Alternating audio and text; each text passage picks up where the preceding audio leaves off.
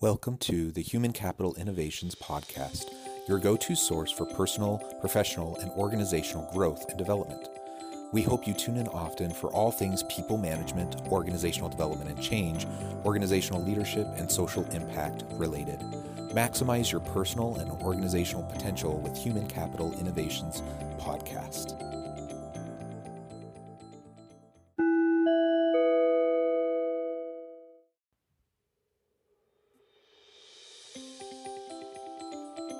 Welcome to the Human Capital Innovations Podcast.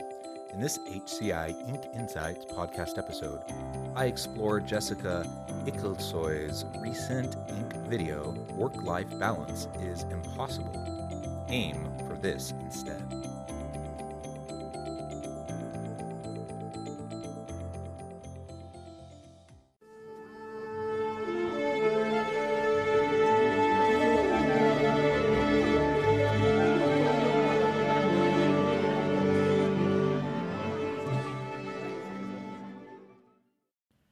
Welcome back to the Human Capital Innovations Podcast. It's great to be with you again today as I explore the recent Inc. video Work Life Balance is Impossible. Aim for this instead. In the early days of California Baby, Jessica had two toddlers and a company to run, so they hit the road. In this brief video, hear her recount what that was like in the early days and what that means for the idea of work life balance and what we do as we try to connect to the elements of our personal life and our work life. I'll catch you on the flip side of this first clip. So, in the early days of California Baby, it was really important to me to have my kids with me because I didn't want to have a life at home and a life on the road because I was traveling so much. Here she is, an entrepreneur a young mother. She has her children with her, and she's trying to figure out how to get her business running and how to fulfill the other aspects of her life, the other roles that she has. And of course, what's so important within that is the role of mother. And she has these children that she wants to care for. She loves them, she wants to care for them, but she also has this business that she's trying to get going and off the ground, and it requires a lot of time and work. And she's stuck hearing about this this notion of work life balance and trying to figure out well what do I do? Uh, I don't have anyone to t- to watch the kids, so I guess I just take them with me. And so as she briefly recounts the story in this in this brief video, you'll hear a little bit more about that. I was going to to pitch my products to a major retailer and I took my kids with me and we went to a bookstore and I said, "Oh, you can have anything you want in here." and so I we bought a pile of books and I showed up to the meeting with my kids and I sat them at the end of the conference table with a pile of books and I said, "You know, mommy's going to be over here talking to him, you know." And um, they were a little surprised and I just pretended like this is normal and uh, and it did become normal. That was just my mode of operation. You know, that account was just one stop of many. I probably hit 10 Whole Food stores, you know, five, you know, gift stores or beauty supplies. It was just another day in the office, actually. I love this story. Uh, it's so classic, and perhaps as a father of six children, one who uh, contributes a great deal to the child care and the the tasks around the house. Uh, my wife and I uh, share share those roles um, quite equally, and so we both juggle a lot with our work and with our kids. And so, at least in a little, in a small way, I can relate to what she's saying. That you're trying to juggle these tasks. You're trying to juggle two different things that require your attention. And I love how she made a game out of it. Like, let's go to the bookstore. Let's let's find some books uh, that you love. And now I'm going to take you to this really important meeting. You stay over here, you read your books. Mommy will be over here. I think that's great. And frankly, I've done similar things as I've uh, been involved in important meetings. Um, you know, in one part of the kitchen table while my kids are doing school, um, like two feet away from me, right down the kitchen table. And uh, probably many of you listening can relate to that. And I think, you know, pre COVID, uh, that was not as normal. Nowadays, kind of everyone almost expects it. But back in the day, she was a trailblazer. Uh, she was willing, uh, and I'm and I'm really impressed by her her uh, her courage to just go out and do it. But she was willing to just show up and act like this is completely acceptable. This is completely normal. And in fact, it is acceptable. It is normal. They just didn't realize it at the time. So when other people were looking at her thinking, what are you doing bringing your kids to a pitch meeting uh, or a sales meeting or whatever? Um, you know, she just shrugs it off and says, hey, I, you know, I'm here. I have a product. I have something important and valuable for you. It doesn't really matter that my kids are sitting on the other end of the table reading their books. Uh, I love that she had the courage to do that, and it just became normal. It came became part of the routine. Her kids grew into that kind of a, uh, routine, and ultimately her clients just learned to accept it, and and they realized it wasn't a big deal. How often do we see that in our workplace? We have all these rules, we have all these norms and expectations about what is and is not acceptable, what is professional, what is not professional, what is distraction versus not.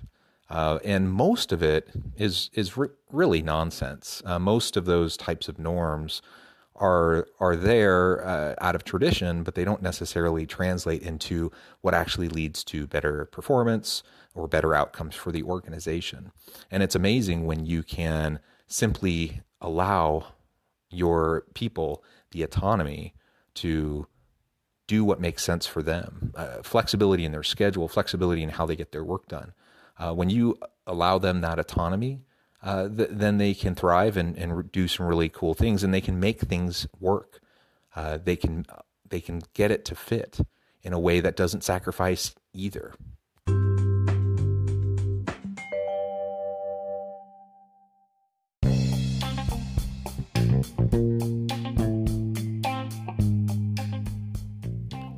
I'm excited to announce the publication of my new book from HCI Press the alchemy of truly remarkable leadership ordinary, everyday actions that produce extraordinary results.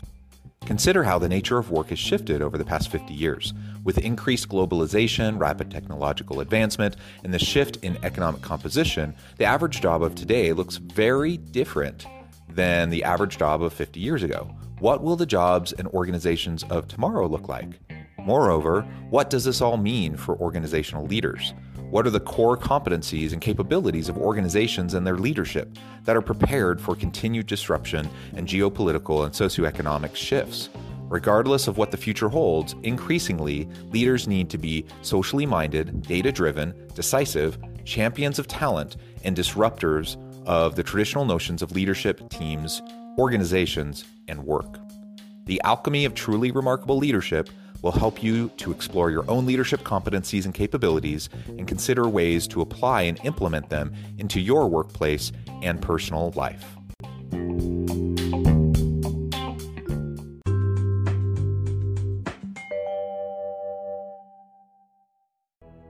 That's the benefit of being an entrepreneur, right? That's the benefit of starting your own business. And that's in large part why I did it.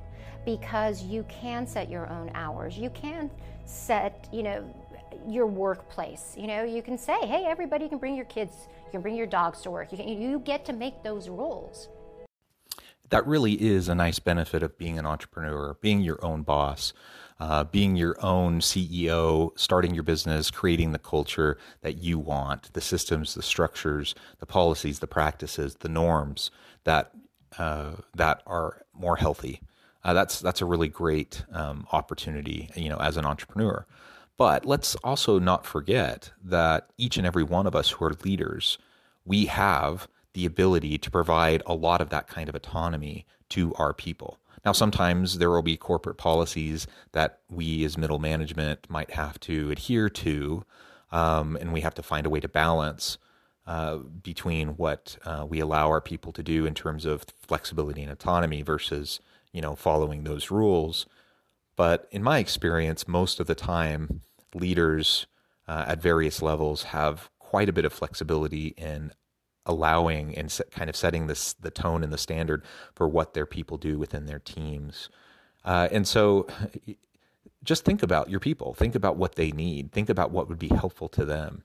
And if it would be helpful to them to allow for a flexible work schedule, then geez, you know, what, what's the harm in providing that? They'll be loyal to you and grateful to you for providing that benefit. Uh, and it's a, and it's a, it can be a huge um, benefit uh, not just in terms of morale, but you think of things like childcare and the expense. And if you can just allow someone a little bit of flexibility so that they, you know, can come in a little bit later so they can drop their kid off at school or leave a little bit early so that they can pick up their kid from school or work from home on, on certain days because their kids are in preschool the other days uh, and and on the off days they need to be able to watch their kids. I mean, there's just so many different types of arrangements that people find themselves in. Uh, in this example, of course, she's talking about her children and bringing children to work, uh, but you know, life happens, and there's so many different ways that uh, that employees appreciate the flexibility uh, to be able to handle what they need to do uh, at home and then and match it with what needs to be done in the workplace. And lots of studies have shown that when we can provide that autonomy and that flexibility through the authority we have in our leadership roles, whether we're CEO or on down the line all the way to a frontline supervisor, to the extent we have the ability, we should uh, give that autonomy and pass it on to our people. It's never going to be even. Uh, there's almost no such thing as work life balance.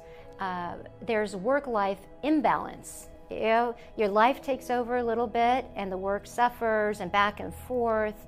I think it's, it's about just managing it. What do you think? Is there such a thing as work life balance, or do you just have to manage these conflicting priorities and the tension that exists between them? My personal feeling is that it's actually a little bit of both. That, of course, we don't live in an ideal world where you can have a perfect balance between work and home life, uh, and that we also um, we need to just be able to manage, you know, that imbalance. We need to manage uh, the tension, but also uh, I, I, do think there is such a thing as uh, having personal boundaries and striking um, somewhat of a balance, recognizing that we can't keep that balance perfectly, that there are going to be times where work takes over, there are going to be times where family life takes, takes over, and that's perfectly normal and healthy, uh, by the way. And so, as organizations, you know, we can promote the idea of work life balance, uh, which I think is a good thing as long as we back it up structurally, procedurally, uh, in policy, how we deal with paid time off, um, encouraging our people to take that time off, allowing them flexibility to work from home, uh, to work uh, different hours, uh, etc. All of those things can contribute to how we manage that tension. So whether we call it work-life balance or just managing the different aspects of our lives and the different roles that we have. Ultimately, I'm not sure the terminology really matters that much. And I think we could certainly uh, have a healthy debate about what would be the most appropriate way to call that. But the bottom line is the literature exists, the academic literature, the research exists. I've done much of it myself, and it shows that there's tremendous benefits when employers can provide work life balance provisions for their people. So, as a boss, if I can look for ways to allow more flexibility, more autonomy, more opportunity for people to do what they need to do at home so it doesn't conflict with their work, so they can focus on their work when they're working, and you can maintain healthy personal boundaries, when that is in place, it enhances the individual's performance, it enhances the organization's performance, and it's a win win all the way around. When Employers, on the other hand, try to control everything. They try to control how people do their work in the workplace. They try to control uh, how uh, people do their work, when they do their work, uh, where they do their work, and then and then people go home and they still feel like they have to answer their emails and be on top of everything. When there's that kind of a dynamic, it's a, it creates an unhealthy culture, and ultimately people burn out, and eventually they leave. Your best people will leave because they'll have other options, and when your best people choose to leave, then you're in trouble. Uh, that's a an, an indictment, a scathing indictment of leadership, and you can do better. You you can do better, and it's really not rocket science as long as we can respect the dignity um, you know, show dignity and respect towards our people and allow them some reasonable flexibility and autonomy, then people can manage that tension. Thank you for joining me for this episode of the Human Capital Innovations podcast. As always, I hope you stay healthy and safe, that you can find meaning and purpose at work each and every day, and I hope you have a great week.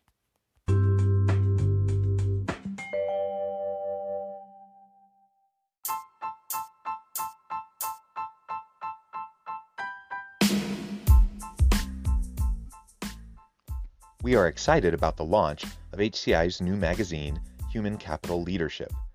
Human Capital Leadership is a free, interactive e magazine designed to help individuals, leaders, and organizations find innovative approaches to maximize their human capital potential. We will be publishing issues quarterly in August, November, February, and May. Check out the first issue and let us know what you think.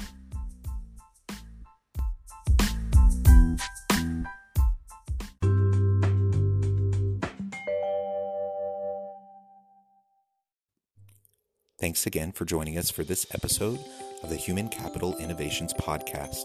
I hope you stay healthy and safe and that you have a great week.